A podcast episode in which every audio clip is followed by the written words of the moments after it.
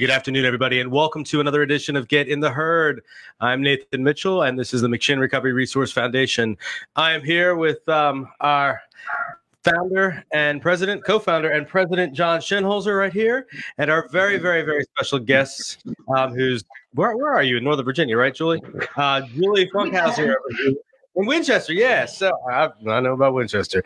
Um, is joining us here today. We're going to talk about some of the legislative uh, uh, accomplishments from last uh, General Assembly session, talk about some strategies and thoughts for moving forward, and then some exciting things going on in your world over there that we were just talking about offline. So, welcome, Julie. Uh, would you like to introduce yourself and tell us who you are and what brings you here today? Well, sure.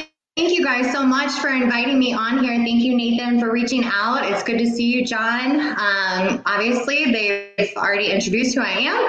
My name is Julie Funkhouser, and I am the co founder and CEO of the Recovery Connection, which is a transitional living program for women out here in the Winchester area. Um, and we have been in operation since uh, September 1st, 2018. Um, we are also a VAR member, so um, you know we've had the pleasure of working with a lot of folks out of Richmond, um, including Anthony Grimes, Dave Rook, John Court. Um, familiar with all y'all, um, and I'm also in long-term. Hey, Julie, can you hear us?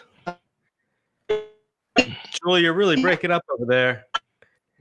Can you? uh Oh, Julie, you've broken up. We've lost you, Julie. Darn. Uh, Todd, any thoughts? I, I, would say, Julie, go out and come back in, see if you get a better connection. It's, it's probably your server. You are up in the hills there, Virginia. So exit out, come back on, and I imagine me and Nathan could chat for a minute. Well, we've got hey, look at look at who we've got on on watching right now. There's Lisa Madison.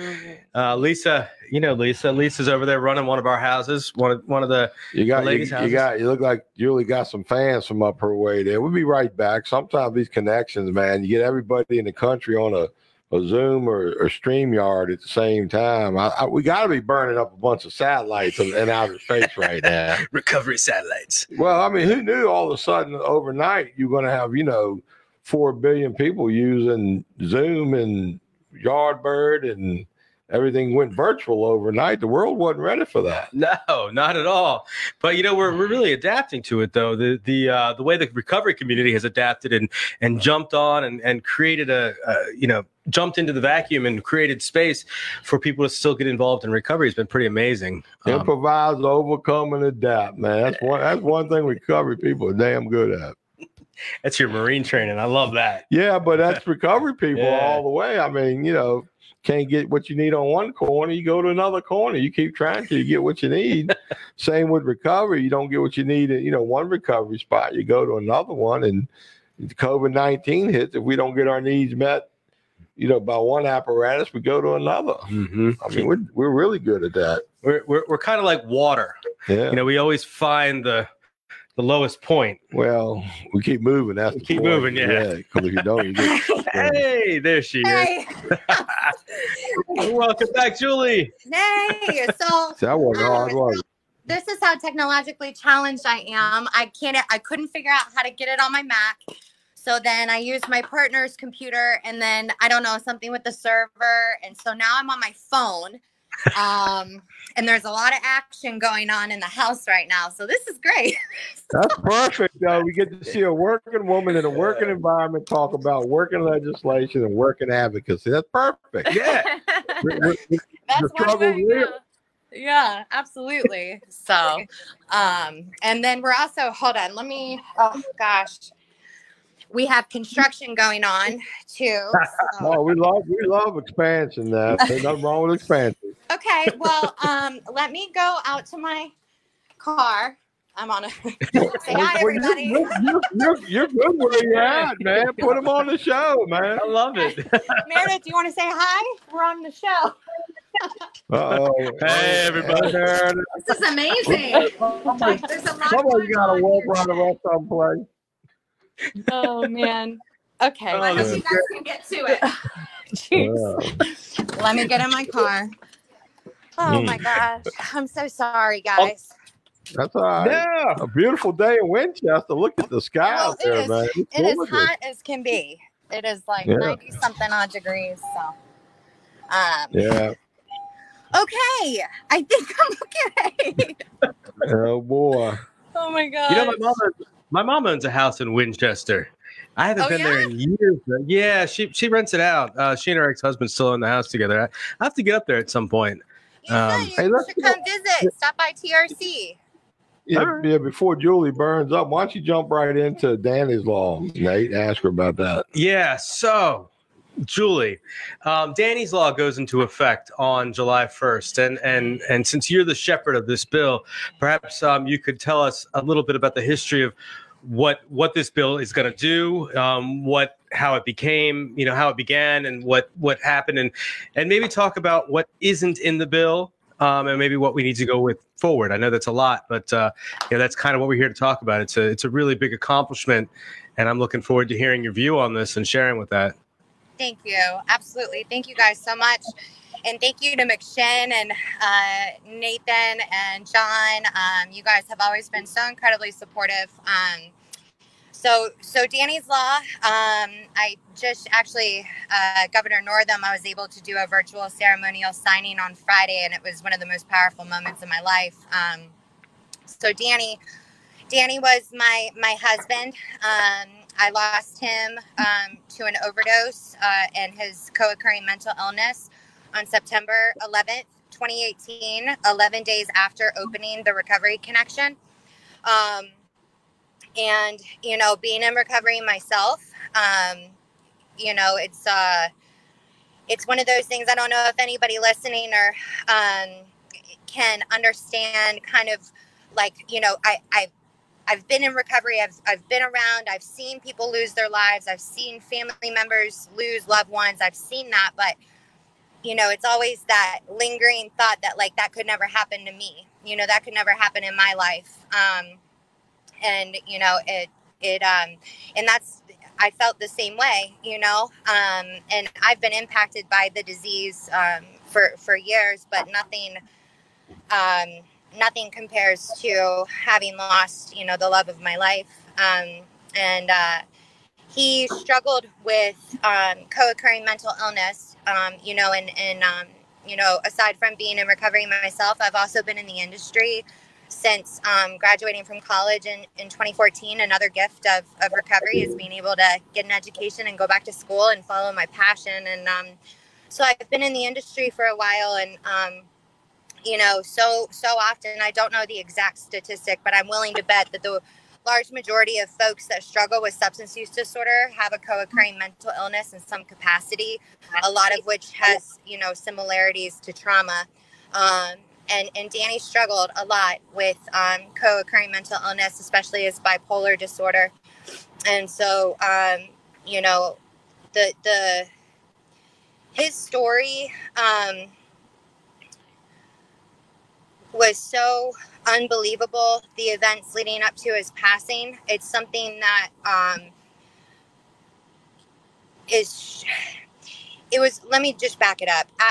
After you know, I, I you know learned of his passing, and um, kind of like that that raw shock kind of wore off after about a month or so, um, and I kind of was able to kind of get my bearings back um, on like who I am and what's going on in the world around me. Um, I sat back and I reflected on everything leading up to his death. Um, and all of the events, especially, you know, the last couple months leading up to his passing, but most significantly, the, the eight days, or the seven or eight days leading up to his death, were so indicative of the gaps in our current system, especially at the crisis level.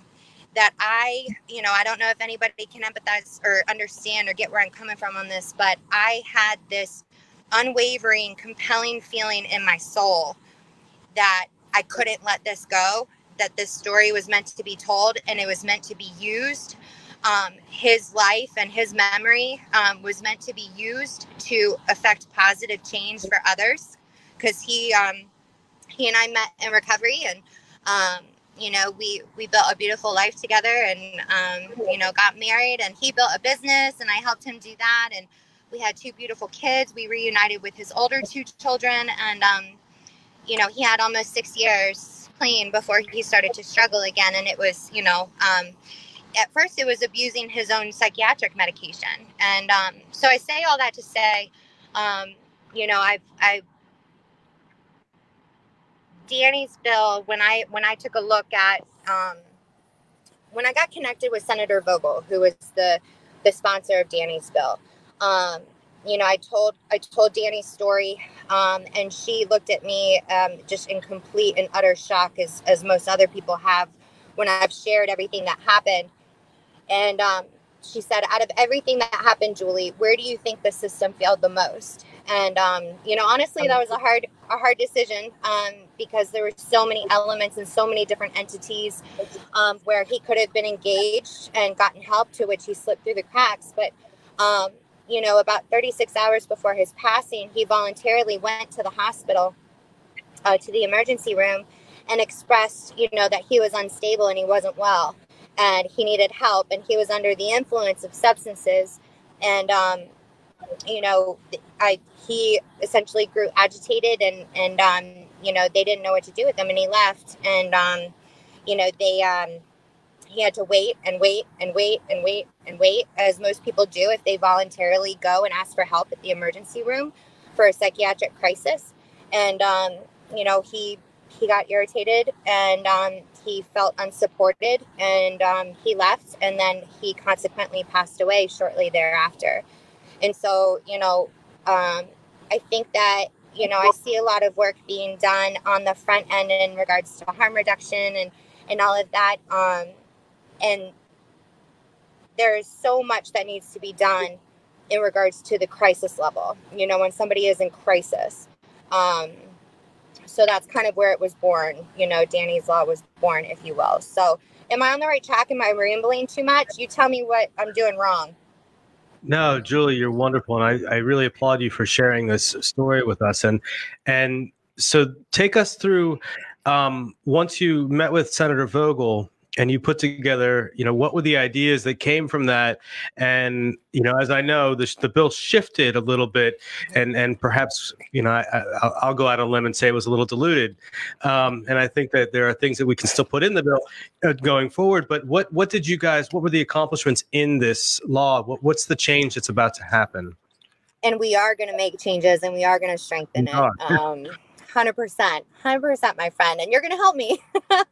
Um, so yes originally originally i will say you know um you know thinking in terms of of the population of people you know there's a lot of work going into legislation efforts in regards to temporary detention orders um, involuntary commitments and things of that nature. But there's not a lot there there there needs to be more attention. While that's incredibly vital incredibly vital. It all is you know i can't minimize it's all imperative but there seems to be this this population of people that seem to fall by the waist the wayside. And what i mean by that is when people are in, are in crisis and they have that short window of willingness to seek help and they go to the emergency room and they're in a psychiatric crisis of some sort whether it's substance use induced or, or not you look at the data one in eight er visits are for a psychiatric crisis. That's a lot. So you know you're you're looking at this population that are literally walking in and basically saying help me help me. And they are left waiting and waiting and waiting, sometimes hours upon hours upon hours in the main waiting rooms, right? You know, because there's a lack of space and oftentimes it's right by the the front doors um, you know where they could just and just as fast as they decided to come they could change their mind and leave um, because it's not you know it, they're they're there on their free will. Nobody's engaging with them. I couldn't tell you the amount of people that have come to me saying you know i sought help for suicidal ideations and i had to sit in the waiting room for 16 hours you know? Um, i couldn't tell you the amount of people that said that they had suicidal thoughts or they wanted to harm themselves and they were left waiting and waiting. Um, so there's this population of people um, that are in crisis and they're asking for help to which the system is is just not developed in a way to um, keep them engaged in order to figure out properly what level of care and what they need. Um, and so originally, you know, um, Danny's Law, the way that I presented it was in the event of a substance use related emergency, um, it would mandate that um, the Board of Health would amend regulations to require um, a behavioral health assessment to be completed in the event of somebody presenting with a substance related emergency. And then um, it would also require access to Narcan, not a script, not a paper script, but in the event of an opioid overdose, be given literally a kit of Narcan. Because we know that when someone is in crisis or post overdose, they're oftentimes not going to take a paper script and go to the pharmacy to fill it. So, um, being given Narcan, having a warm handoff to a peer recovery specialist or a case manager or someone with proper training, and then having some type of system to which um, there's people working on um, referrals to care afterwards. So, um, that's originally what the legislation discussed. You know, it pretty much mandated all of those above um, all of those above requirements. And um, obviously, you know, when moving forward, um, we got a lot of pushback because of the fiscal impact that it would have. Um, and just uh, that's a lot in one in one bill. Um, and so, you know, it was kind of it kind of got to a point where um, I wanted to get it through. You know, I wanted to get it through to then come back and build from. And I wanted to use this as an opportunity to start changing the conversation, you know, start getting legislators and, and people engaged in a conversation that's surrounding um, more of the idea that we need to think of this more comprehensively in regards to mental illness um, versus, you know, separating mental illness and substance use, right? Because um, you know, a lot of the times Danny was in a substance induced psychosis. He was having delusions. He was um, hallucinating. He was um, in, in, a, in a psychotic episode, but it was drug induced, right? So if somebody, an example um, is, you know, say um, a 55 year old man is found in a ditch unconscious due to alcohol poisoning, right? So he's taken to the hospital um, you know they they assess and they get him stable and, and, what have you. So stigma would tell us that he is a severe alcoholic. But what if he struggles with paranoid schizophrenia and he's never really had alcohol in his life and the voices in his head told him to drink a liter of vodka? That requires two completely different types of interventions. And so until we can kind of get in there at the crisis level and establish more more solid protocol in in figuring out what is exactly going on and how do we get these people to the level of care that they need and the places that they need to go. Um, otherwise we're just going to see recidivism rates increase um, because you know we, we're doing a lot of things on one end but then we you know there's not much being done at the crisis level and then access to care is always an issue. So um, you know, essentially the way that Danny's bill reads now is that it mandates assessments to be completed, but it does provide hospitals leniency. Um, it requires them to develop protocol on how to get them um, referred out into the community and for follow up care. But it kind of in the language, you know, it says may instead of shall, which is kind of that way of saying, like, oh, you could do this, this, this, and that, or, you know, um, so that's kind of the way what it does do is it provides greater consistency across the state in general and it gives the Virginia Department of Health more authority to express, you know, and follow up on complaints when things aren't being followed correctly. So it does, it will bring an impact and it does begin to change the conversation and it does begin to bring more of an awareness to our need to target this population of people that are voluntarily seeking help. Um, whether it's you know strictly mental illness or substance use or both. So um i hope that makes sense. Do you guys have any questions? You know julie i want to pipe in here for a minute before nathan forgets i'm sitting next to him. The um you know back in 1982 when i got clean you could go into any hospital in the richmond area and say you had a problem and needed help and probably within an hour or two, you'd be inside the door of a quality treatment center, treated with dignity and respect. And the system was that good in 1982. And I'm talking high level inpatient treatment slash mental health recovery systems. Mm-hmm. The and what changed since then was first thing that changed was the government showed up and said, Hi, we're here from the government. We're here to help. Right there, people should have known something wasn't going to work out right. Right. Our, gov- our government stripped the consumer's ability to access reimbursement for inpatient treatment.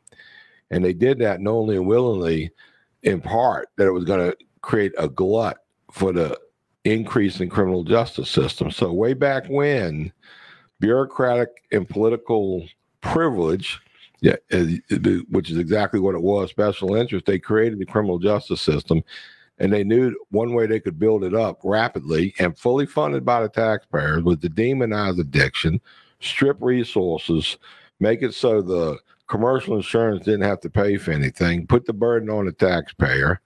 Our our tax funded agency were just as unequipped and underfunded then as they are now to deal with the onslaught in the masses.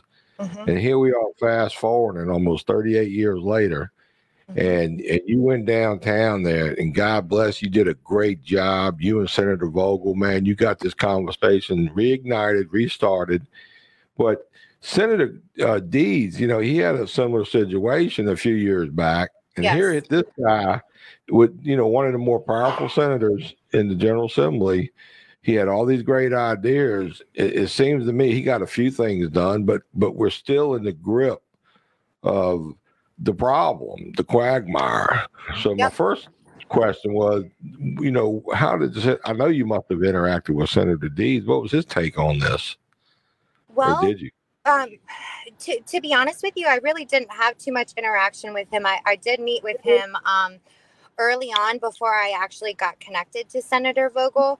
Um, and you're right about about all of that. Um, and I just have to say, um, you know, very quickly touching on a piece of of Danny's story and just to kind of paint a picture of what we dealt with um, and and the fact that stigma is very much alive and well um, is that you know before Danny voluntarily went to the hospital, I did try and get him detained um, against his will through an ECO, and um, you know I had to pretty much um, really kind of fight to get that ECO granted. Um, and I had a lot of evidence to, to show that he was unstable, but because drugs were involved, um, there was there was kind of a um, you know this this pause and and um, you know I've experienced that also with being in the industry and working with clients directly. And when they're in crisis, I've had to do similar things, and I've pretty much had to fight my way to get an ECO granted when substances are involved.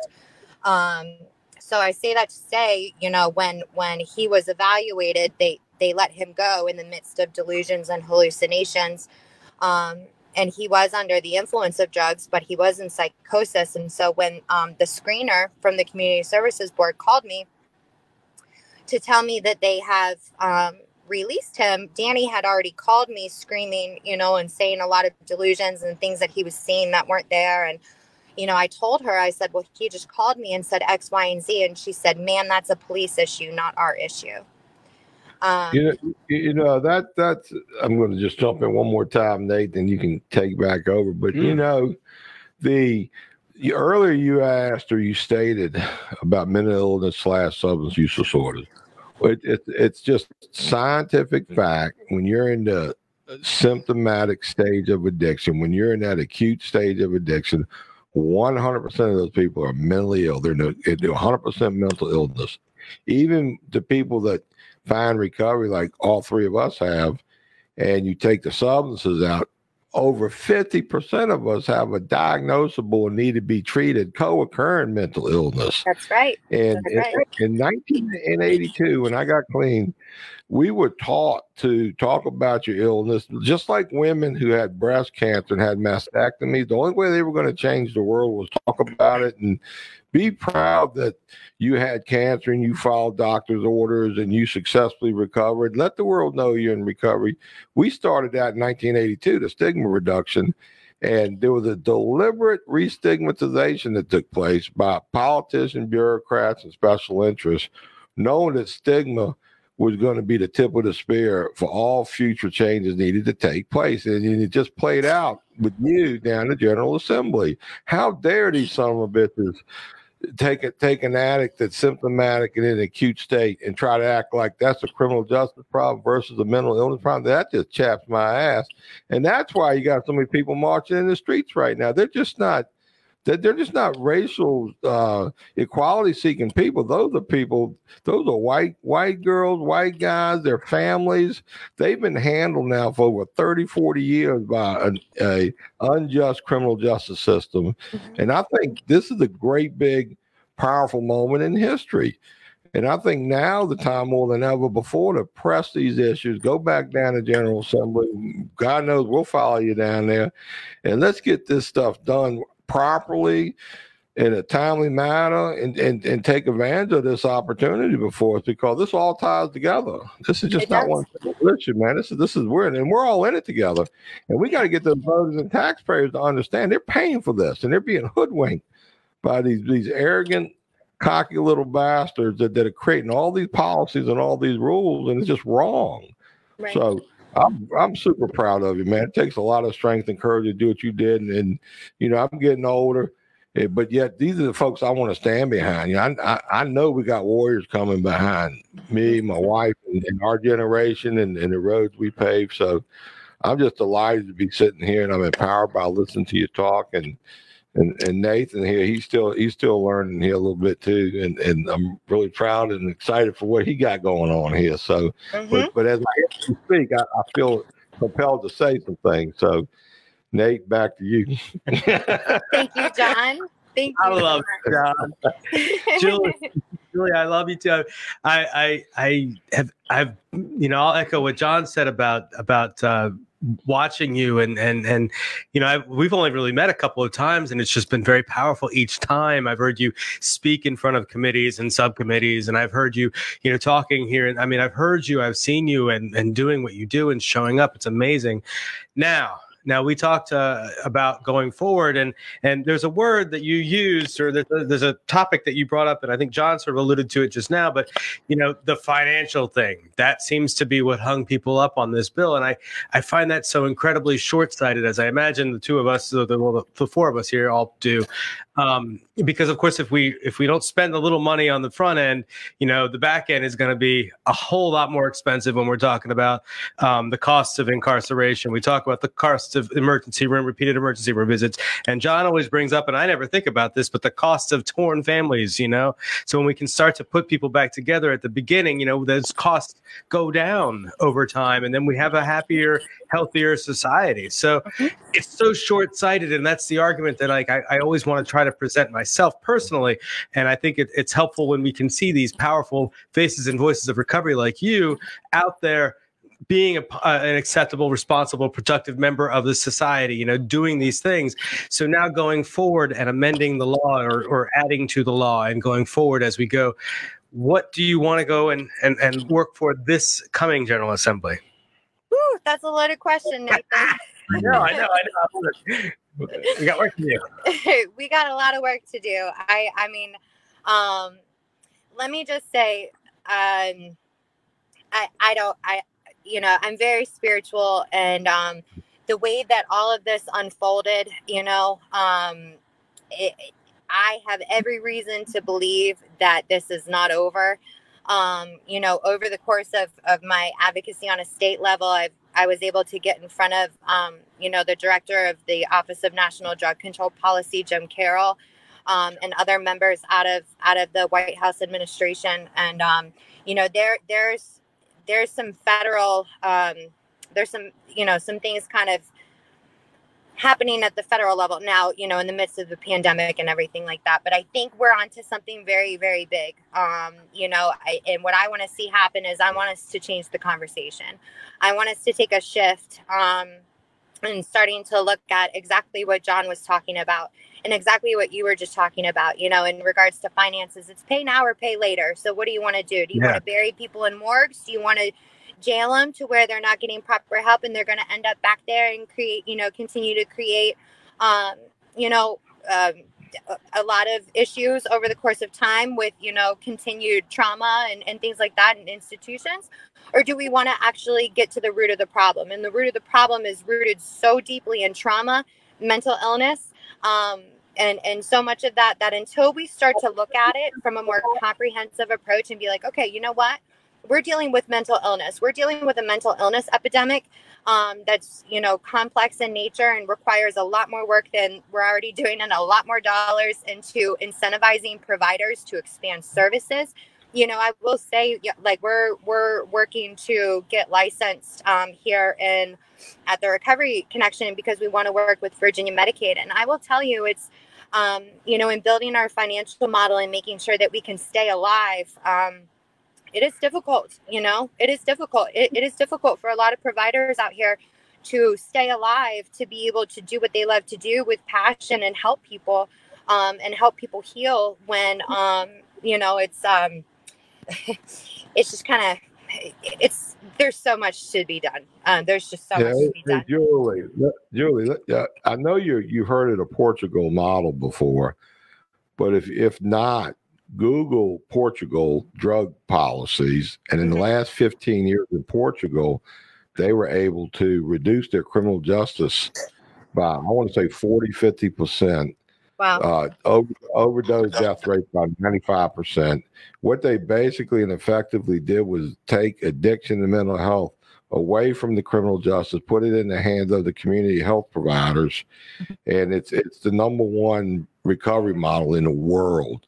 Mm-hmm. And and we got a little movement started here in America where we're really starting to get that message out and whatnot. But earlier, you got to realize these these guys using these emergency rooms as their primary care physician and then using up the criminal justice dollars that's a lot more expensive than treating these folks in the community and and our data shows we got solid indisputable evidence-based data mm-hmm. you know 50% of the people who just get a decent head start in a recovering community do not recidivate and go back at the levels they once were. So we have the science, we have the data, we have models.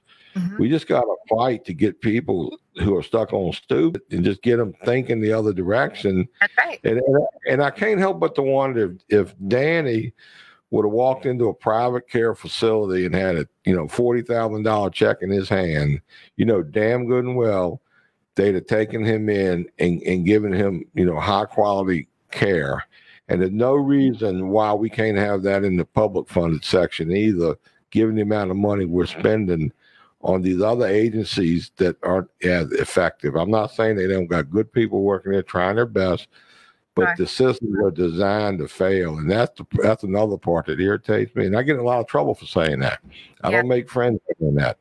But my mission ain't making friends. My mission is common sense change that needs to take place. So as you speak and Nathan speaks, I, I get these thoughts that I, I, think the God of my understanding wants me to get it out there. So I don't, it's coming from me. You got a problem with what I'm saying. You talk to God, man, because I'm inspired by a big dog. well, throw that out there.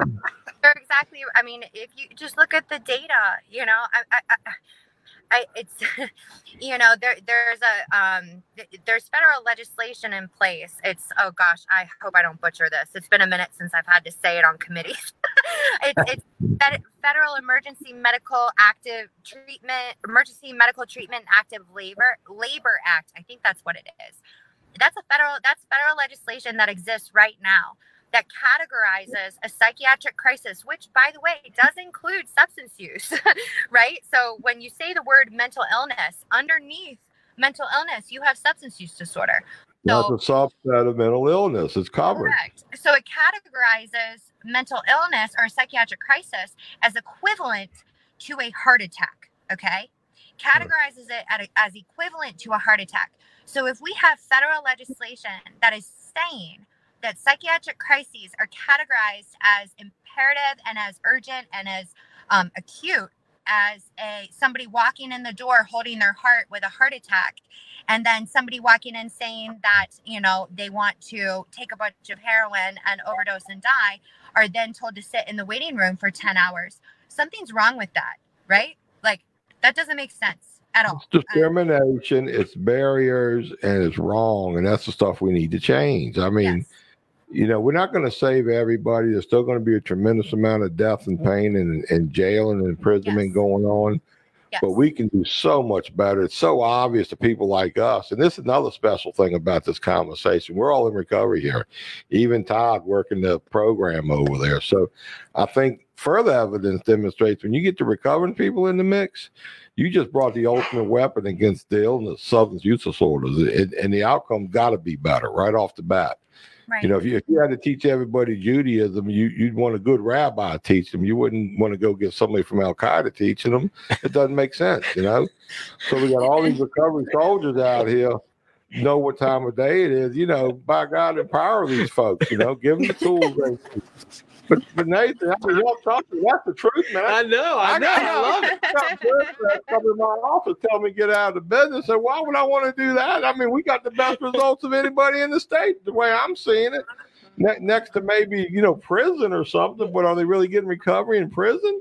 You're Right. just housing them, you know, probably turning out a worse illness by the time they get out if, if you don't get on top of good recovery services and corrections. Mhm. So, Yep.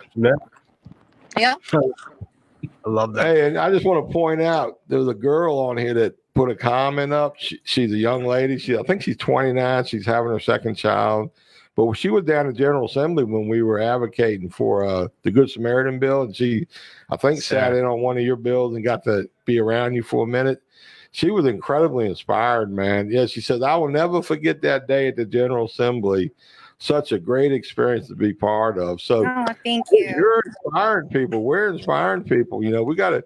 I don't go down to GA without a bunch of newcomers, man. And then, you know, that's how Nathan got into this, and and so many people. You know, this this is what we got to do, man. We got to take our Yeah. people down there, educate them, and right. the one who's at core will rise. You know, and if they don't, Mhm. you know, we got 23 million Americans in recovery. 23 million Americans need to be in recovery.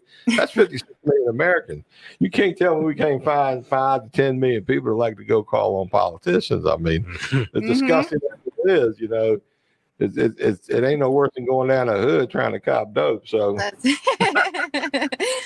I certainly I don't have any intention on going anywhere. So I um you know, I plan on posting up in Richmond um, you know, next next General Assembly. I've got uh things on my mind and you know, this is this is just the beginning. Um and and who did you have? Did you have any House members in your corner co-signing? Did you have a House bill or just a Senate bill? just had a Senate bill, um, but I think moving forward, you know, um, prepping for it because I was like brand new. I knew nothing. I knew nothing about advocacy. I knew nothing about anything. All I knew, you know, I, I it's my experience. You ever been to was- the horse track? what's that? You ever been to the horse track, horse betting?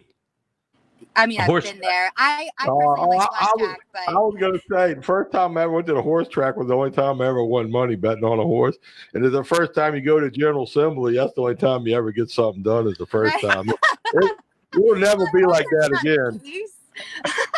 Please. I hope that's not the case. Well, I'm gonna change Yeah. that, John. I'm gonna change I, that. I hope so. Well, you know the way to change that is to grab newcomers and bring them with you every time, so you constantly have that newcomer energy with there you. you go. You know, There you Um, go. if, you're, if you have a plan to be here for the next General Assembly, I'd really love, you know, uh, as a male, it's it's it, it would be great to have a, a female who can maybe maybe mentor some women here. You know, I, I've I've brought some people with me, you know, but to, to that that separate connection um, that might be helpful. You know, if, w- ways that we can work together on that and combine our efforts. Because I'm I'm looking forward. I I know that there there's work that needs to be done. You know, we the, the whole PRS thing got next nixed out of the bill, and that's you know that's something that's really really you know I, I, important to You- me know, personally. What we need to do, Julie, and now the good time is is create like a Virginia Association of Recovery Community Organizations Mhm. that can come together and, and get a list of legislative agenda items and go down and work as a team and get a whole lot of stuff done.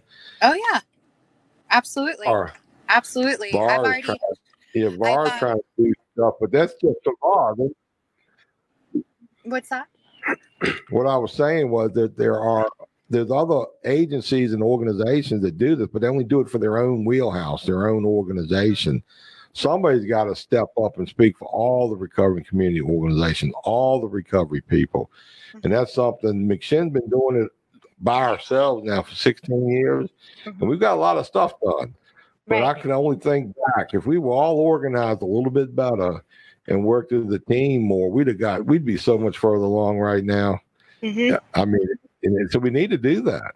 Well, and it, you know, and it, it just, it's this huge ripple effect, you know, it's, it's not just the people that are in recovery, it's the loved ones, it's the family members, you know, I've, um, you know, having been on both sides of the aisle, you know, I'm in recovery myself and then, you know, being married to, to, um, someone in recovery and then being married to someone who is actively using and, um, the pain on uh, on being the loved one you know? Um th- that's a pain that um you know is really really hard to to describe so it it impacts everybody um everybody is impacted and um Well, you know, I'm married to a recovery woman for 22 years, so you know the struggle's real. I know what you're going through. My wife told me hopefully I'm she's not married to a listening piece right of now heaven, Dawn. man. It's- it's- no, but it, it, uh, so there, there's many married couples out there in recovery, you know. So Mhm. we got a lot of them out there.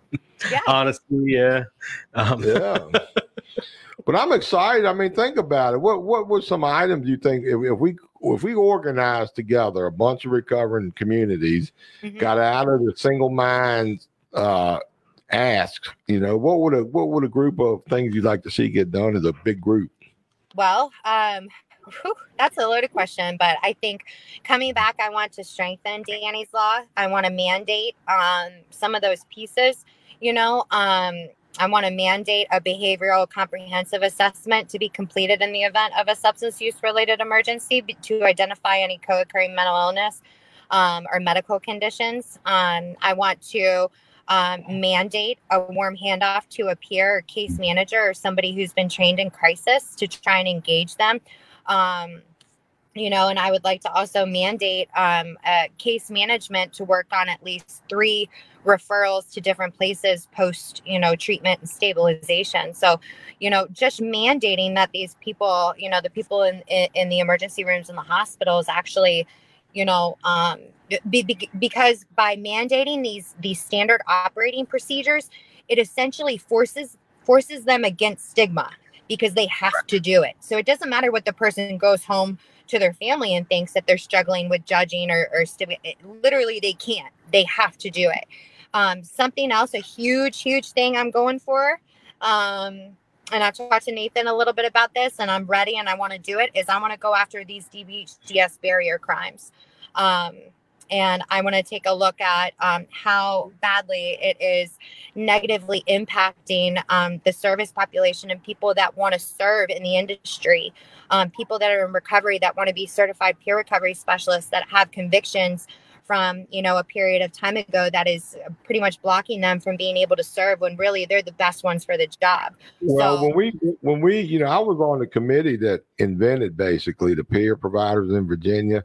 That started at McShin. People don't realize that, but we Mhm. sort of partnered with the state, and in the very beginning, we made it very clear that there were going to be basically no barrier to employment. It was going to basically left up to the agency, whoever were to hire you, they can pick and choose they hire, but there was never intended to be an across the board barrier for barrier crime. So that's something they invented along the way once they squeezed me out of those policy meetings. So another reason why you want authentic recovery people in these policy meetings, mm-hmm. you know, so the state will rig the system every step of the way. And the more you're in this space, the more you're going to realize that. And I'm not even sure they realize what they're doing. They're just automatically riggers. You know what I mean? They can't help themselves. And if you stop and think about it, Virginia has a half a million people that meet the clinical criteria need for substance abuse treatment. Right now, over a hundred thousand of those people are being served in jails, prisons, probations, and parole. Not adequately, I might add. So the the you're talking about inverting that system and getting these folks out of those systems. And even if we even if all these people went to the hospital tomorrow to get that assessment, Virginia does not have the capacity to serve them all. So, and and the way I'm seeing it's the recovering communities, your organization, my organization, and the other 500 that need to pop up in the next few years. This is where the real activities are going to take place. Mhm. But, Mhm. but the people who rig the systems, they're not going to rig it to get Mhm. the best outcome. They're going to rig it to suit their agency the best. Mhm. So I think there lies a big problem. We have to expose the rats in the woodpile and not let up. And that's where the media comes in. We need the media. You know, it's great that they do these great stories on us, but they need to do a story every day where the breakdown is, where the need is, where the fix is. And, and we need the media on our side day in and day out until we fix these things, just like they fixed civil rights, they fixed uh, ERA, and it looks like the media is going to stay with our current crisis. So Right. we Right. we have institutional knowledge, you know, but we need warriors like you, like me, like Nate, and there's others around the state. We got to stand together. You got Jenny up in Northern Virginia. I mean, there's a bunch of us. Mhm. We got we got to co- you know coagulate quickly, stand together, and start hounding away. And, and it's a long, hard road. it is a long hard road but it can be done and it will be you know i like i i what i try and do is i you know like with with danny's law um i was like i'm doing this you know? There was like no ifs ands or buts about it. Like this is happening um and i i I very much look forward to like you know Nathan I you know I just want to go ahead and like give him some mad kudos because there was um I can't remember which committee because there's so many of them but um it was Nathan's celebration night and he came um to the general assembly to testify in support of my legislation um and I think it was like the house committee or subcommittee or something um and he was about 10 minutes late to his own celebration so that he could be there to, That's to help service work, man. Service work. and you, I you know, can't begin to tell you what that means to me, you know, is like,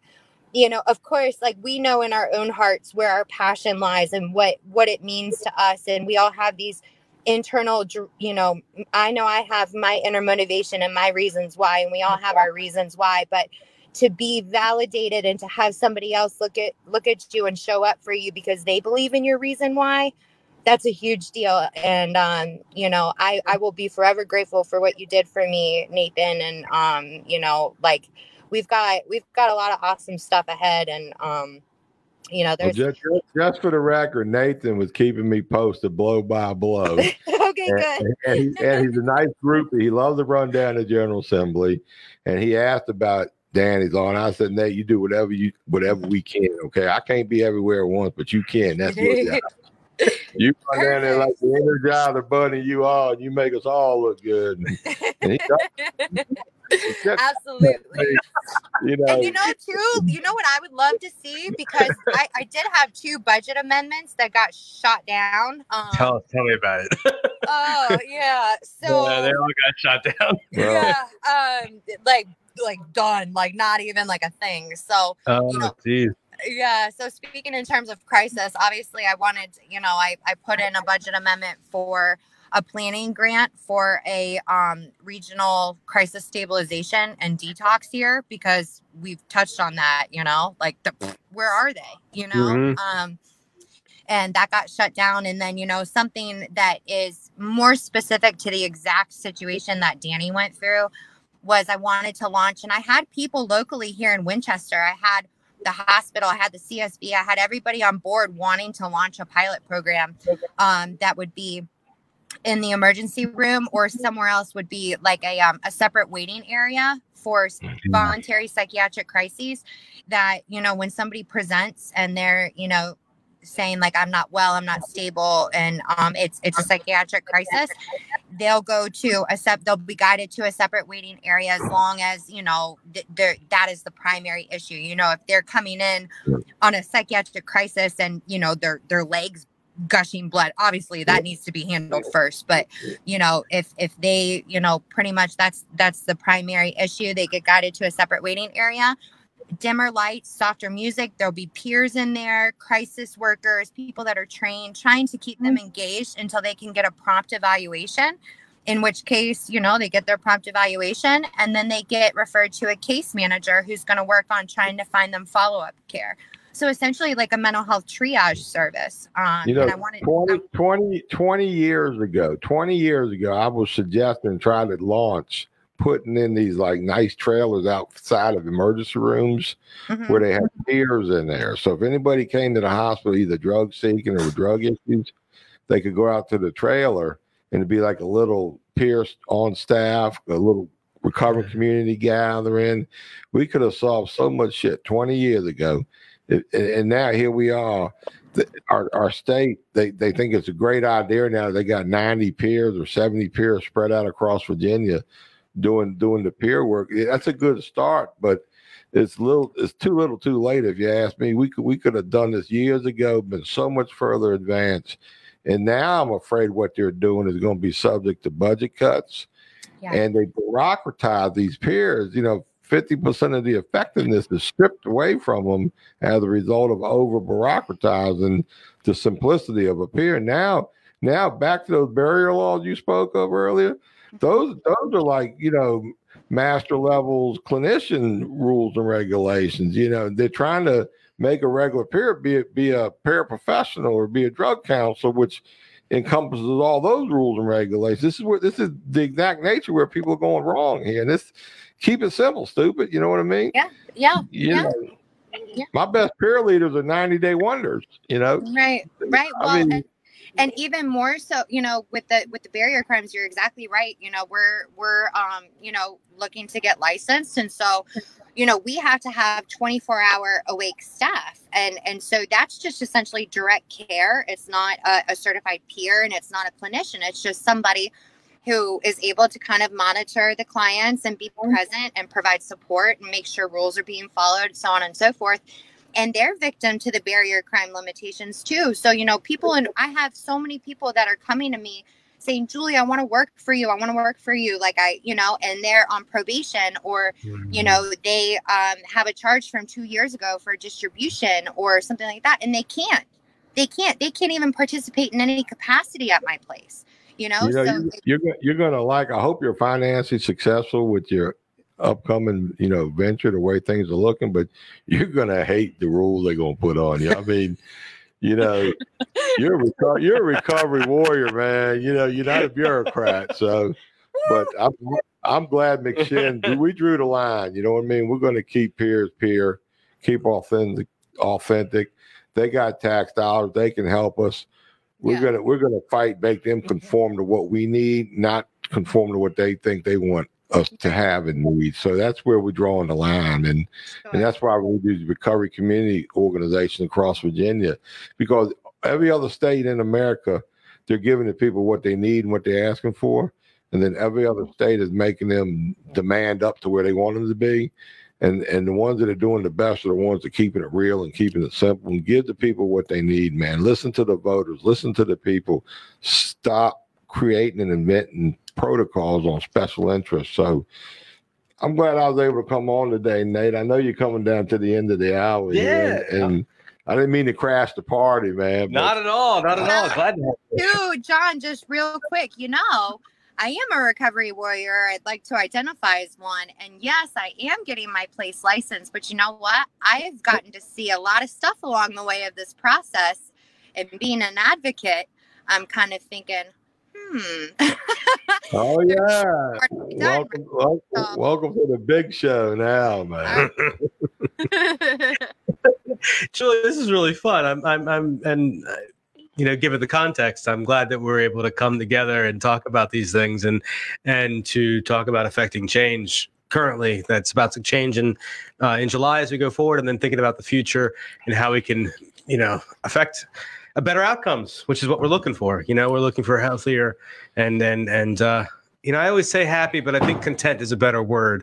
Content uh, people. So, So you know, let- hey, hey, hey, let me just throw this out there. What I what I heard Julie say was that she'd like to be the first the first chairperson of the Virginia Mm. Association of Recovery Community Organizations. oh, really? That's what I heard her say. I, I, yeah. I, I think that's what I heard too. Put the head warrior in charge, man. Julie, have you are you familiar with the Virginia Recovery Coalition? I am. Uh, um, I think I've heard of it. I think I've heard of it. Um, that we could talk offline about that, but that might be something that, Well, that it's you might- very bureaucrat heavy, but but they trying hard. I give them credit. well, that's man. but I'm- see, John, that's the point. So it's very bureaucrat heavy. So if we bring in people who aren't bureaucrats, we can get. That's why you're you're next to me, Nathan. That was damn good I mean- man. Anywhere you can. I mean, I'm kind of a fireball, so you know. Don't don't get the gas near. you might actually already know Becky, our our our, uh, our lobbyist, but um, we'll talk about that. Uh, John, do you have anything else you'd like to? man, that, that's enough for one hour. I don't want to overdo it. So. No, I- and I, I get to go. I, I've got I get to do orientation here, which is kind of fun. I love doing our orientation session here. Um, so that's that's that's my next step at three o'clock. Um, Todd, you've been quiet this session. Do you have anything you want to add? I'm good. I'm good. Yeah. He said Nate finally got a great show, man. got Julie from Winchester on there. I had to bring John on to have one good show. Nah, shit, man. Your numbers are good, man. How to get on in the beginning. Julie, but it worked out beautifully. I'm so glad to have, have you, and I'm looking forward to the conversation going forward. The thing I like to ask everybody when they come on, you know, and, and I think it's it's it's special to my recovery, um, and I think you know for a lot of us, it's a, something that that is important in recovery, and it's uh, what are you grateful for today? Another chance. Um, Yeah, you know and i i say that that's um that is a that's kind of a multi-level um statement you know? When i first got clean of course i was grateful for another chance at life you know? Um i got clean after a near fatal overdose in in 2008 and um so of course like another chance at life. Um and now i'm kind of in a place where you know having experienced uh, tremendous grief and and the roller coaster ride that that is um you know any it's it's um you know it never goes away. It ebbs and flows. It comes and it goes. Um and over the last year you know the first year after losing danny it was about survival you know? Um surviving the first the first holidays the first anniversaries the first everything and it was just surviving. It was just day to day. Um and this last year it's been about healing. And um for me it's it's been about I've experienced um, such a beautiful, um, almost transformation of the soul, um, if you will. I know that sounds incredibly corny, um, but I can't begin to ex- explain to you um, the. I've gotten another chance. Um, you know, I've gotten another chance to see life um, differently today. You know, um, and I'm grateful that I've been able to heal in a way um, after losing Danny to where you know I, I don't hate my higher power. I don't hate other people. I've I've chosen to allow it to strengthen me and to see the beauty in everything. Um, and I just it, it's changed me as a person. I am no, I'm not who I used to be, um, and I don't ever want to be. And um, I like I like where my life is going and, and where the universe is taking me. And, um, you know, I'm grateful for another chance in, in that regard today. So, um, another chance at, at, at living, at, really, really living. And I feel like I'm doing that. So, that's awesome. Thank you to our very very special guest Julie Funkhouser today, um, the the uh, driving force behind Danny's Law, which goes into effect July first, and uh, the journey that uh, has gotten to this point and where we're going to keep going with making sure that that bill not only gets you know put into place as it is but as we go and, and look to strengthen that bill and look to strengthen other bills and bring more equality uh, to the recovery community so thank you john for joining us today man really appreciate you jumping Always in a pleasure, love it man. Thank you, spending time. Yep. and Todd, it's a pleasure to have you. It's good to be back on the show for once, uh, once in a once in a while here. Um, Julie, I'll talk to you offline, but I got some stuff going on that I'm eager to talk to you about. So, uh, thank you, everybody. yeah, thank you everybody who's been watching out there, and uh, we'll keep it getting in the herd. All right, get in the herd. Thank, you guys. See you later. Bye Bye, bye. Julie. Bye.